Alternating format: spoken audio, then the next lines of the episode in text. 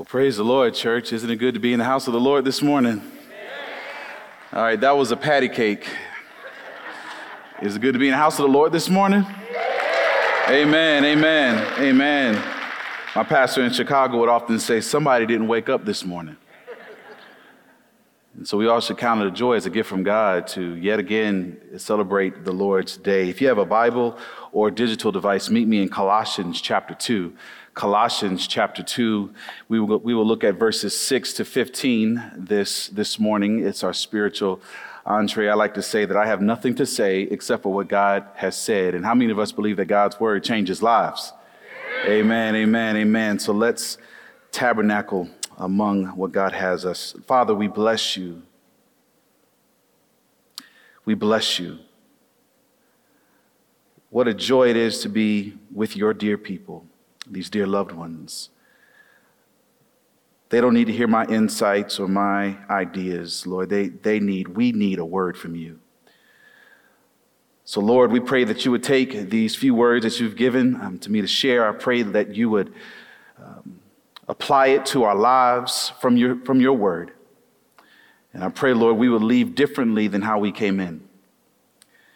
And now may the words of my mouth and the meditation of my heart be acceptable in your sight, O Lord, my strength and my redeemer. In Jesus' name we pray. Amen. On a Christmas morning one year, a family gathered together in their living room. And these hardworking blue collar parents did the best they could to provide a great Christmas for their children. In fact, each kid had a pile, big pile of Christmas gifts. Some from the parents, some from family, and some from friends. And like any kid, these kids went there and to their stations and they devoured their gifts shoes, clothes, gift cards. How many of us love the gift card ministry? Well, Amazon getting a lot of business nowadays. Money, gaming systems, you name it. These kids were having a Christmas among Christmases, enjoying the gifts. After some time went by, little boy says to his dad, Dad, Dad. Father said, Yeah, son. Little boy had a little perplexed look on his face. He threw his hands up. He says, Is this it? Is this all that there is? Obviously, the father is seeing this little biscuit head ungrateful looking son of his. He said, What? Is this it, daddy? And the father said, Yes, yeah, son. This is it. Merry Christmas. I think it's safe to assume that all of us at some point, especially when we were younger, had great expectations when it comes, comes to life you know, dreams and desires. You ask any child what they want to be when they grow up, and what you hear is a sense of excitement. I want to be this, I, I want to be this, I want to accomplish this. And just as is the case with life, because life is hard, we metaphorically go through life and we unwrap this thing called life, and let's just call it for what it is. Some of us don't like how our lives have ended up. Maybe it was a bad choice or a season of craziness and reaping the consequences. Maybe you're here today and you're, you're, you're, you're just, you're just existing. You feel like you have no meaning and no purpose. And maybe you're agreeing with this kid on a Christmas morning when you look at your life and you say, Is this it? Is this all that there is? Well, I came to tell you the answer to that question, based upon the authority of God's word, no, this isn't all that there is. You see, Jesus Christ is the only gift that keeps on giving. He's the only gift that never runs dry. He never gets old. And when you and I place our faith in Jesus, your best days are not behind you. Your best days are always before you because he's seated at the right hand of the Father. Colossians is about the supremacy of Jesus. It's about the preeminence of Jesus. It's about the centrality of Jesus. In fact, it can be argued in chapter one that Paul gives arguably the most beautifully articulated argument on why Jesus Christ is in a class all by himself. But then Paul goes from that argument, and as Pastor Brett mentioned last week, he talked about this mystery. Now, this mystery is found in the reality that what Christ has done in the cross and how Paul struggles, works within his might to, to serve in that reality because he wants to see Christ formed in every person that he serves. So now we come to Colossians chapter 2, verse 6 to 15. If you'd like to take notes this morning, Paul would have you and I know. Here's the big idea that in Jesus we are alive. In Jesus we are alive. And if that's true, you cannot conclude that this is all that there is. Because in Jesus, we are alive. There's meaning, there's purpose. So if this statement is true, and it is true of Paul, and it is true of his heart for his people, if it's true, if it's to be true for us, then there are four action points I want to give to you this morning. If you and I want to amplify that reality in our hearts and in our pilgrimage in this thing called life, that in Jesus we are alive, there's four action points I give to you from the text, and I pray that God will challenge us today. The first thing is this walk with Jesus. You see, the power is in the simplicity, clarity, and urgency of this principle. I didn't make this up. Look at the text. Paul says in verse 6, he says, Therefore, now, therefore is there for a reason. We just don't rip open the Bible and just, just water ski through the text. Paul is drawing the connection of the supremacy of Christ and his heart and his call to ministry to see it formed in the people that he's serving. And he's saying, based upon my commitment to Christ, he says, therefore, watch this, as you received Christ Jesus the Lord, so walk in him. There's a command.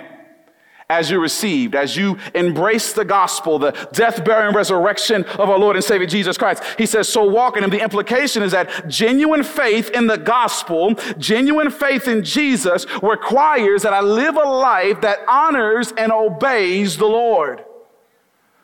He says, walk in him. That is, you started with Christ. You must continue with Christ. You started with faith. So you must continue with faith. And guess what? That's the only way to build and have spiritual progress in the Christian life. For we walk by faith and not by sight. And without faith, it is impossible to please God. Paul says, I command you to walk in Him. What I love about this is now Paul gives us four byproducts of what it means to walk in Him or what it actually looks like. If you and I are going to be people that embraces this reality of walking in Christ, then there are four byproducts I give to you right here from the text. The first byproduct of a person who walks in Him is that they are a root. Look at verse 7. He says, rooted. It's an agricultural word. It's a word that's a beautiful picture of a plant or a tree where the roots dig down deep. They dig down deep in the soil and they draw nourishment. Ah, you see what he's saying here? He says that when I walk with Jesus, my life is anchored. When I walk with him, I have nourishment for my soul.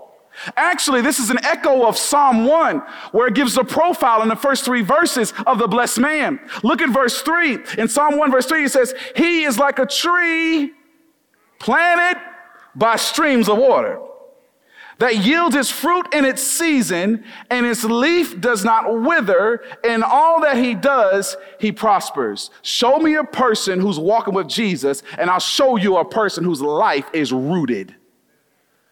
So, the first byproduct of a person who's walking in him is that they are a root. But then the second picture is they are a building. I'm not making this up. I'm walking through this, this text verse by verse. Look at verse 7. He says, built up in him. It's an architectural word. I love this because the Greek word suggests that it is a form or it means to form to fit a particular form. An Old Testament picture would be the potter spinning the wheel and forming the clay into the image he's created. A person who walks with Jesus is a person whose foundation is Christ and their life is formed looking more like him. We should look more like Jesus today than last week. We should look more like Jesus today than January 1st because he's forming you, he's building up. And when I walk with him, my life will look like a root, will look like a building, but the third picture, in my life will look like a school. Now, watch this. You see the phrase established in the faith, just as you were taught. I like doing word studies, and I was blessed by this. The, the, Greek word for established, I love this. It means to make secure beyond doubt. It means to make secure beyond doubt. If you go over to uh, uh, uh, verse 7 in chapter 1, you'll see that Epaphras, Paul calls him a fellow servant. Scholars agree that Epaphras was probably the one that actually brought the good news to the church of Colossae, and he's the one that was teaching them the truth of who God is. It's amazing. Paul's implication is this that when I walk with Jesus, my life will center around the truth of his word. This, this, this, is why, this is why, this is why the ministry of the Word of God is so important. It's a conviction of mine. I, I desire to see the Word of God take root in your life. Everything that we do must center around His truth. And unfortunately, we are living in a day to day, day to day, where across this land, there are a lot of, there are a lot of smoke and mirrors coming from the pulpits. People are leaving more confused than when they came in. That's not a school. That's confusion. And a person who walks with Jesus, you hear me, is a person who's always a student of this book. God has spoken and he has not stuttered. And my opinions is not the 67th book of the Bible.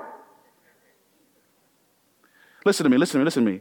My heart for you, my heart for myself, is that we're established, that we're secure beyond doubt under the authority of his word without apology.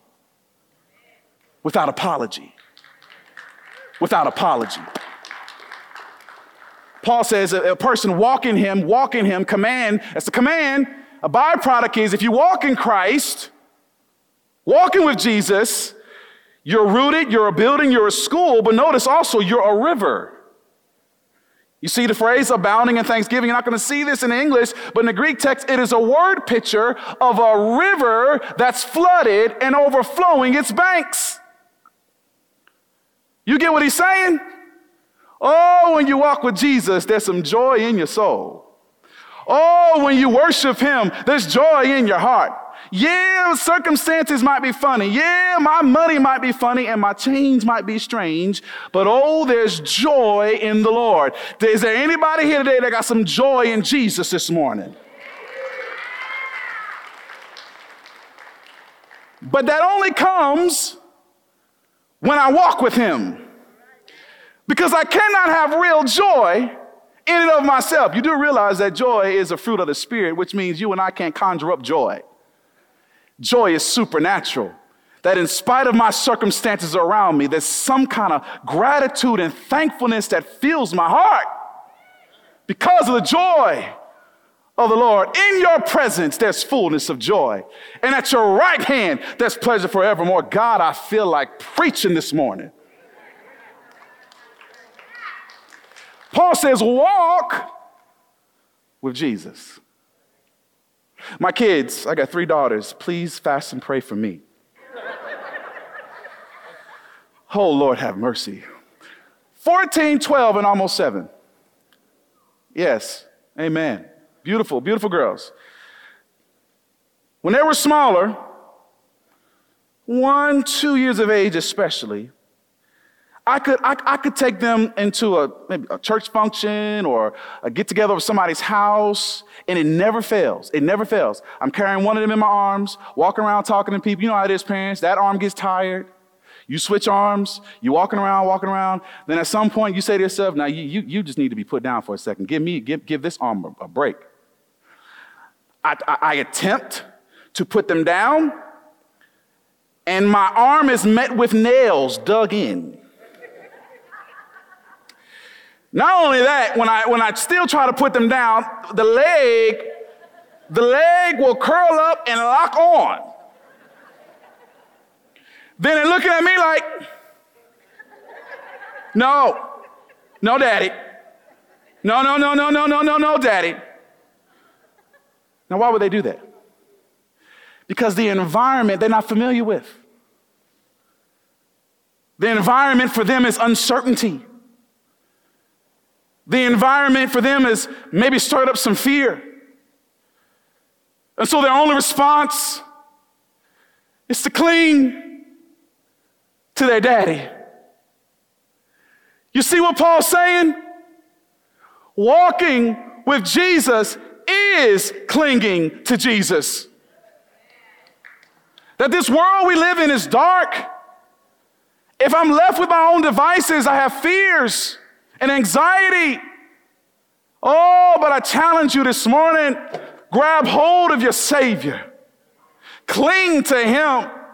The Bible calls it abiding. And I guarantee you, as we walk with Him, we will look more like Jesus. Church, it pays to walk with Jesus. You will be a root, you will be a building, you will be a school, and you will be a river. Paul says that in Christ we are alive, walk with Jesus. But then the second thing he says is walk in truth. Where'd I get that from? I want you to see it for yourself. Look at, I love this, verse 8. He says, See to it that no one takes you captive by philosophy and empty deceit according to human tradition, according to the elemental spirits of the world, and not according to Christ. See to it that no one takes you captive. Literally, see to it that no one robs you or takes advantage of you. Put it in this context. Paul's dealing with false teachers. These false teachers were trying to uh, teach these ideas that is not central to, to Christ and to the gospel. He says, don't, don't, don't let them do that. No, no, no, no, no, no, no. Don't, don't let them do that. Don't let people take you captive with things that's not consistent with the gospel. Now, watch this. He says, by philosophy and empty deceit. Oh, we're gonna get in trouble this morning. Philosophy here has to do with the idea to love knowledge, to love wisdom. There's a place for it. There's a place for it. But here's the problem these false teachers thought that that was the end all be all. Uh, let me come to your neighborhood. I, am already in trouble. Let me, let me jump further out in the deep. We've all have probably heard it said, saw it tweeted, saw a hashtag, saw a commercial. You hear people say that knowledge is power. Uh, I disagree with that. Knowledge is not power. Simply because you know doesn't mean your life is transformed. Even the demons believe and they still shudder. You can know a lot and still be powerless. Knowledge is not power. The Holy Spirit is power. Jesus Christ is power. God the Father is power. Oh, in this word, it's fire in my bones, it's power. But that's not what these false teachers are doing. Because what these false teachers are teaching is stuff that he, Paul says that depends on two realities. Look at the text. I'm making this up. You see for yourself. He says, See to that no one takes you captive by philosophy empty deceit. Watch this. According to human tradition. Ah. Now, there are some legitimate traditions like proclaiming the word of God, worshiping the Lord. That, that, that's all great. But the human tradition Paul is referring to are those traditions, watch this, are those traditions that elevates and exalts the individual. Paul is taking offense to that because if you look at his argument through the book and through his life and ministry, he, he's saying, no, no, no, hold on now. I'm not here to exalt myself.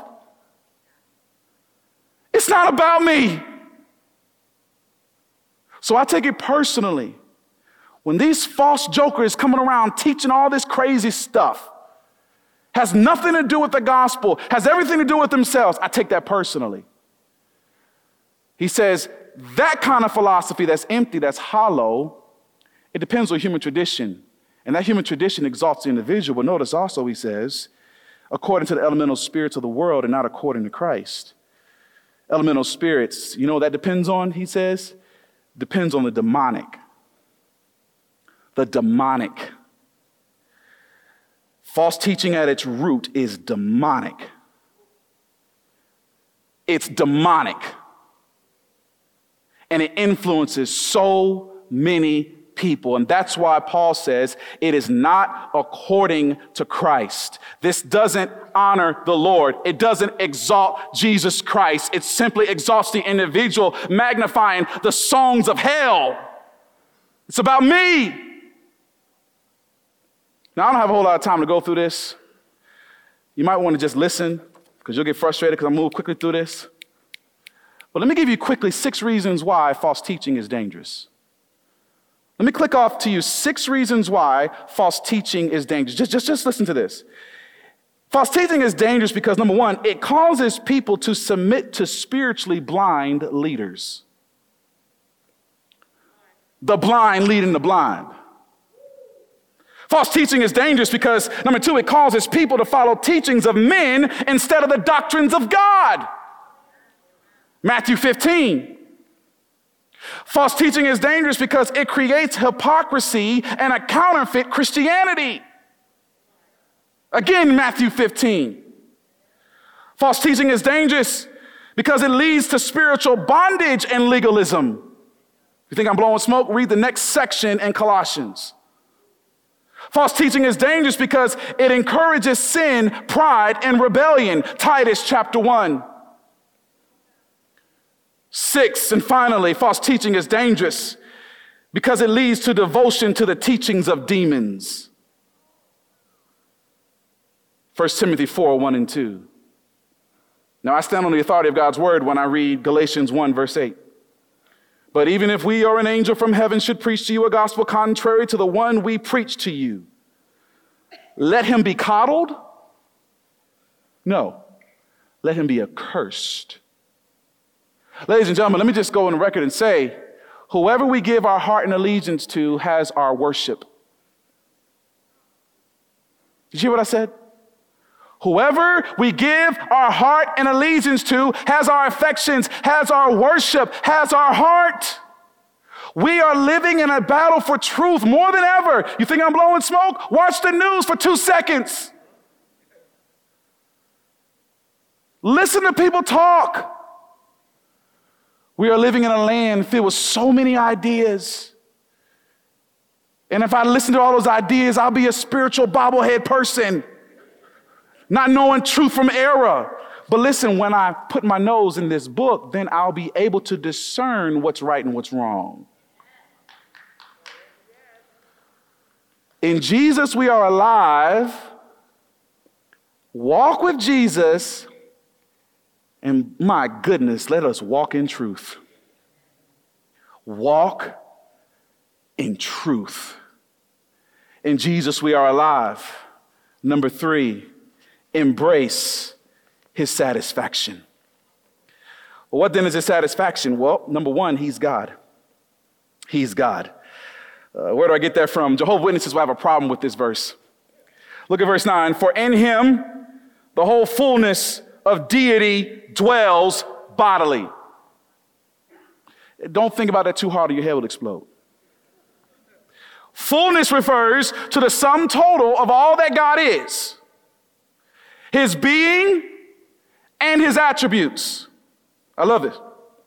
In other words, Jesus is the exact manifestation and representation of the invisible God. I love what Hebrews chapter 1 verse 3a says. He is the radiance of the glory of God and the exact imprint of his nature. And he upholds the universe by the word of his power. Now watch this. Drop it. Keep in mind, always look at a passage of scripture in light of the context. You see what Paul is implying?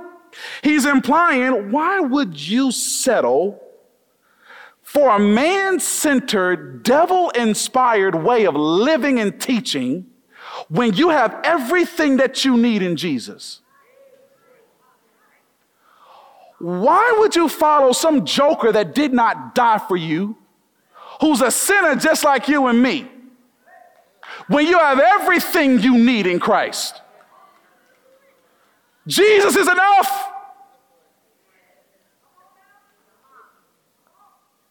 He's enough. He's God. Oh, He's my satisfaction. But notice also, not only is He God, but we are filled. Oh, let the word of God bless you. Look at verse 10. And you have been filled in Him who is the head of all rule and authority. Oh, listen to what one scholar says about this. I, almost ran, ran laps around the campus when I read this. Listen to this. He says, when a person is born again into the family of God, look, watch this. He is born complete in Christ. His spiritual growth is not by addition, but by nutrition. He grows from the inside out. Nothing needs to be added to Christ because he already is the very fullness of God. And as a believer draws on Christ's fullness, he is filled unto all the fullness of God. What more does he need? So you see the phrases as you study scripture. Always study scripture slowly, thoughtfully, meditatively. The phrases uh, uh, by him, in him, with him. It, it speaks to the supremacy of Jesus, but it also speaks of, I love it, of our union with Christ. That those who have embraced Jesus Christ are wrapped up, tied up, tangled up in Jesus. It means that his agenda becomes our agenda. His rule becomes our rule. And who he is, is my identity. Who he is, is my identity. My sin is not my identity. My addiction is not my identity. My marriage is not my identity, but Jesus is my identity. We're filled, church. We are filled. So, He's God. We are filled Oh, it gets even better. We are complete. Now, it's interesting here because he gives two illustrations of this idea of being complete. The first one is that of regeneration. Look at verse, verse 11. It says, In him also you were circumcised with a circumcision made without hands, by putting off the body of the flesh by the circumcision of Christ. I love this. One theologian puts it masterfully. He says that Jewish circumcision is external surgery. Might I add, painful. Only part of the body, done by hands, and no spiritual help in conquering sin. Believer's spiritual circumcision is internal, that is, the heart, involves the whole body of sins done without hands and enables them to overcome sin. You see what Paul's saying here? That in Christ, we're not cut in the flesh, he, he doesn't deal with the fruit stuff, he deals with the root. We're cutting the heart. And none of us is strong enough to deal with the condition of our own hearts. Oh, but my God is. So anybody who comes to Christ, God does heart surgery. God gets to the root and he gives you new life. And no human ability can make that a reality. But God can, because he hits bullseyes with crooked sticks. Oh, is there anything too hard for God? So he says we're complete, we're regenerated, but notice also we have identification. Look at verse 12. I love it. In verse 12, it reads this having been buried with him in baptism, in which you were also raised with him through faith in the power working of God, powerful working of God, who raised him from the dead. Now stay with me on this one. The word baptism means to immerse, means to dip. It's not sprinkling, it means to dip. Like, I'm gonna throw you up in here. Boom! Now, physical baptism is an outward expression of an inward commitment. Okay? But physical baptism does not save anybody. Doesn't save anybody. But it should be the first thing saved people do. Now, I hold this view with an open hand. I believe the view here Paul is referring to is not physical baptism. I believe he's referring to spirit, spiritual baptism. Here's what I mean. When a person comes to Jesus Christ, several things take place. As soon as you say yes to Jesus, simultaneously, there are several things that happen. You are regenerated. I just talked about that. You're cut in the heart. God gives you a new life. The Holy Spirit indwells you. And do not grieve the Holy Spirit of God because he bears witness with your spirit that we are children of God. We're baptized, not physically, but we're immersed into the family of God, which means now I have brothers and sisters. I'm part of the kingdom rule now. And then I'm sealed. What's that old song we sing? Signed, sealed, delivered. All right, you ain't been saved that long. We're sealed. For I am confident of this very thing that he who began a good work in you will perfect it until the day of Christ Jesus. And do not grieve the Holy Spirit of God by whom you were sealed until the day of redemption. So back to the text. The implication here is the same power that rose Jesus from the dead is the same power that's at work right now in your heart and in your life if you confess Jesus Christ as Lord and Savior. Isn't that amazing? The same power that rose Jesus Christ from the dead is the same power that's at work right now. We have identification. We have identification. He did it. I love Romans chapter 6, verse 4, which says, We were buried, therefore, with him by baptism into death in order that just as Christ was raised from the dead by the glory of the Father, we too might walk in newness of life. So here's a question I ask you this morning Is Jesus your satisfaction?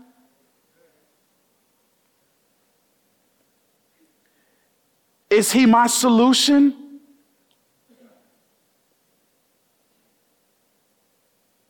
When you look over your life up to this point, can you confidently say that he's enough? Church, we need to revel in this truth. Our worship will go to deeper places, whether corporately or individually, if we simply just reflect on what Christ has been to us. In Christ, we are alive. Walk with Jesus, walk in truth, embrace his satisfaction. And number four, remember what Jesus did for you. What did he do? Well, first thing I would say is that he transformed us.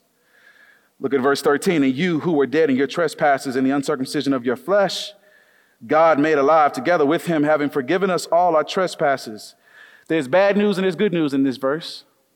The bad news is every last one of us, at some point, we were born spiritually dead.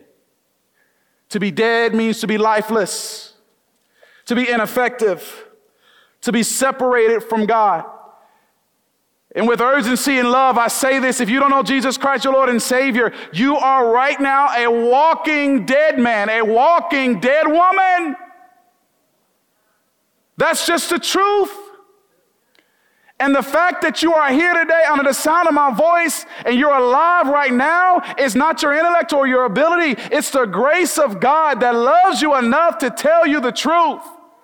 We're dead. But ah, hallelujah. There's some good news. Because Paul says we are forgiven. That in, in the cross of Christ, God offers us forgiveness. And that's what transforms us.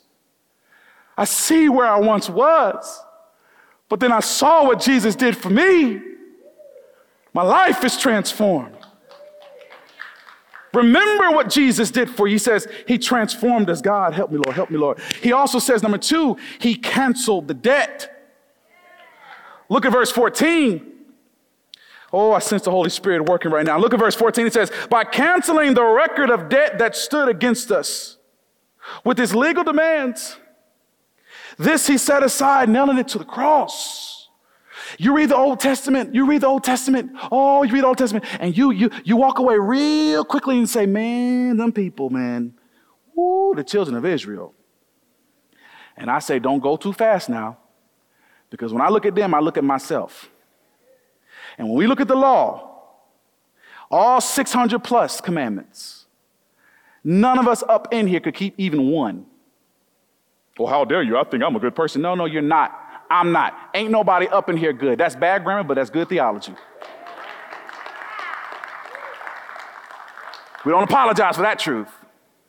So, the purpose of the law, as we learn as you study Paul's writings, the purpose of the law, God knew good and well none of us could keep not even one. But the purpose of the law was to reveal sin and our need for a Savior. Mama says, don't touch the stove. You never thought about touching the stove until mama said, don't touch the stove. Well, what, what causes me now to go against that? Sin.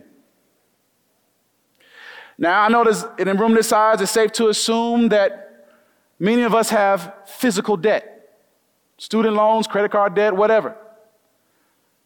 And oh my goodness, them phone calls keep coming and coming and coming and coming. But can I tell you something's worse than physical debt? Spiritual. We are born in debt to a number we can't even fathom. But in Christ, Jesus says, I'll take on Brendan's debt. I'll take on, put your name there, debt. Their past debt, their present debt, and their future debt. I'll put it on myself. Matter of fact, I'll leave the comforts of heaven, take on human flesh, go to an old rugged cross, take on a flogging of 39 lashes with a cat of nine tails, be nailed to a cross, thinking of each and every person in this room. I'll pay that bill. And that's what Jesus did. He paid the bill. He paid the bill. Remember what He did for you. He transformed us, He canceled the debt. And here it is He disarmed the powers. Verse 15, He disarmed.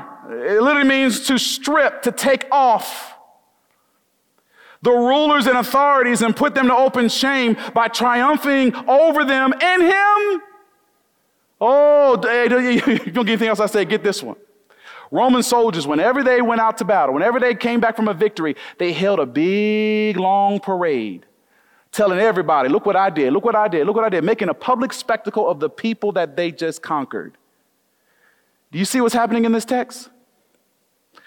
Satan might have some power, but he does not have final authority. Let me say that again. Satan might have some power, but that joker does not have final authority. He might have a gun, but the brother's shooting blanks. And on the cross of Jesus Christ, Jesus made a public spectacle of Satan and death. Oh, you look at me like I'm strange.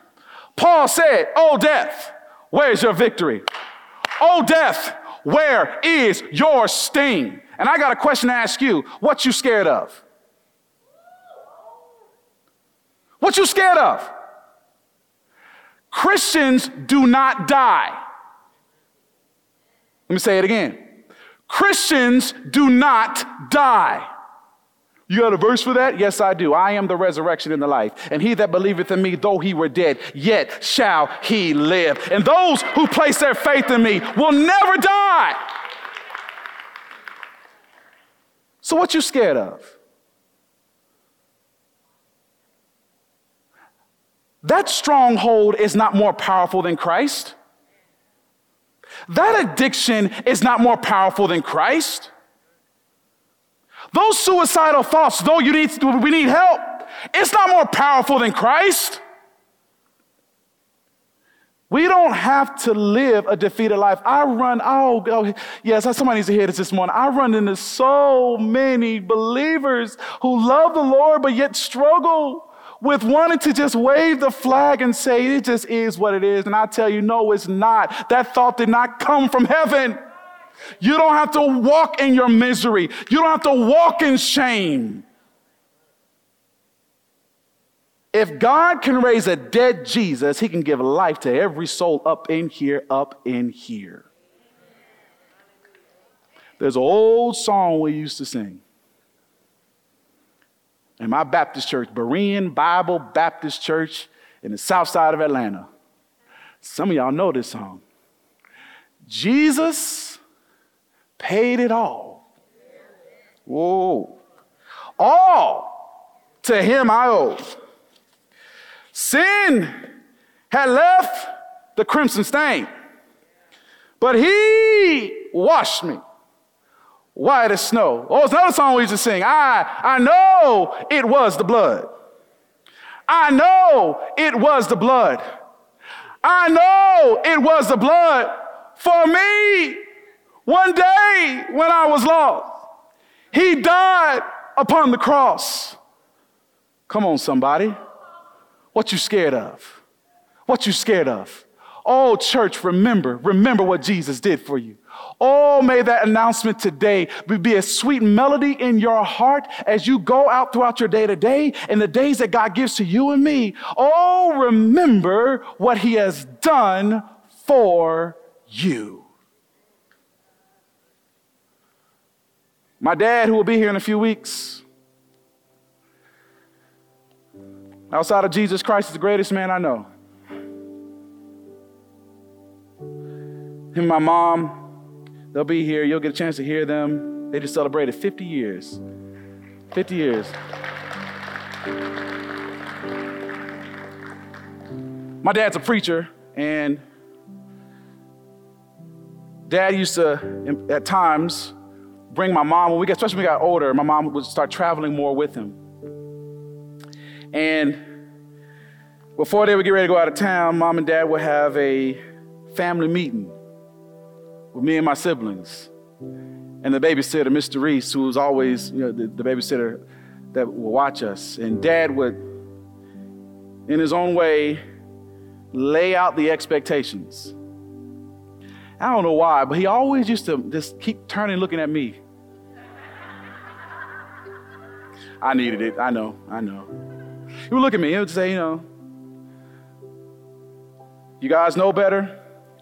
Mom and I are going to go, you know, minister the word and speaking to the lives of people and these marriage conferences. And we're expecting you to make sure you stay on top of your homework and your chores. And don't you give Mr. Reese any headaches. Or else I'm, I'm, I'm going to have a problem with you. And remember, he would say this all, all, the time. He would always say, always say, remember your last name is Loritts. Act like somebody. Mama used to say, act like you got some. Amen. I didn't grow up in the timeout ministry. So when mama said, act like you got some sense, there was great passion behind that. The point is, we're expecting you to live accordingly. Act like you got some sense. Church, we have no excuse. God has given us everything that we need for life and godliness. God is expecting us to make much of our lives. We don't know when He's going to return. And neither do we know when He's going to say to you and me, Give me back my breath. So we need to be a people that says, in, in agreement, that in Him, in Jesus, I'm alive. So walk with Him today. Walk in His truth. embrace his satisfaction. Sometimes when you're going through some difficult seasons, sometimes the best thing to do is tell God how awesome he is. I don't know what it is, but there's times when you when you get to that place and you just start speaking to God what his word says. The spirit of God stirs your affections. Something on the inside rises up because your spirit is agreeing with the Holy Spirit that says, Yes, He is my satisfaction. That's why David would say over and over again, In you I take refuge. So embrace His satisfaction. But oh, may we never have spiritual amnesia. Let us always remember what He did for us. And that while we were yet sinners, Christ died for us. So, every week, we have opportunity to respond. And I want to ask you a question. I always say this. What is God saying to you this morning? Maybe you don't know Jesus Christ as your Lord and Savior. Please, in the words Charles Spurgeon, the Prince of Preachers, make a beeline to the cross. Because this could be the very last message you'll ever hear. If you're here today and you know Jesus, but yeah, there's some struggles, and we all do. I like what one of my friends says. He says that all of God's kids are getting it. We all got issues and challenges. Well, we have some friends up front, deacons and ministry leaders and pastors, that just want to take a few moments and pray with you, pray over you. If it's, if it's coming to Christ for the first time, or if it's simply, hey, I, I just need you to cover me. Cover me. There's no shame in that. Because Paul in Ephesians 6 asked the, asked the people of Ephesus, pray over me that I would speak boldly for Christ. So we give you this opportunity to cover you, to pray for you. Church, in Christ, we are alive. And no, this isn't all that there is. Your best days are always before you. But it begins with a heart that responds. So I'm going to ask you to stand. And after I pray, if you want to take advantage of this opportunity to respond, Please do. Today, if you hear his voice, the scripture says, harden not your heart. Father, we thank you for your goodness. We thank you for your grace. We thank you for the cross.